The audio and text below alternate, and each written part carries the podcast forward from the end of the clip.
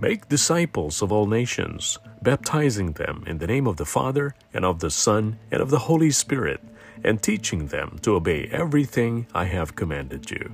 Those were the words of Jesus coming from Matthew chapter 28, verses 19 to 20.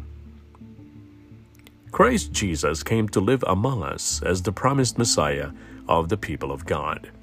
Many of the people thought the Messiah would be a political king who would free them from the grip of the Roman Empire. But the mission of Jesus was not political.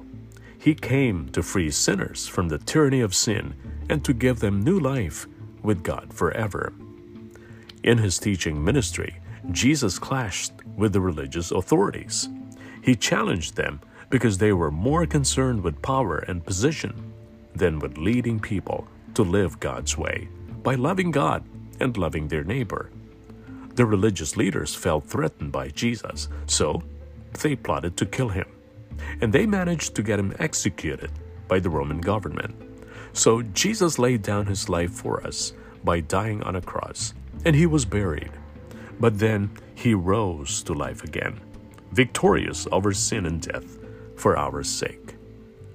Before he ascended to heaven, Jesus told his disciples and us that against all appearances, in a world of tyrants and power politics, all authority had been given to him. Then he said that as we are moving about in the world, we are to make disciples. How? By baptizing them into the family of God and by teaching them to be obedient to his teachings. And if we ever grow afraid of this task, for we will meet opposition, he promised that he will always be with us through his Holy Spirit.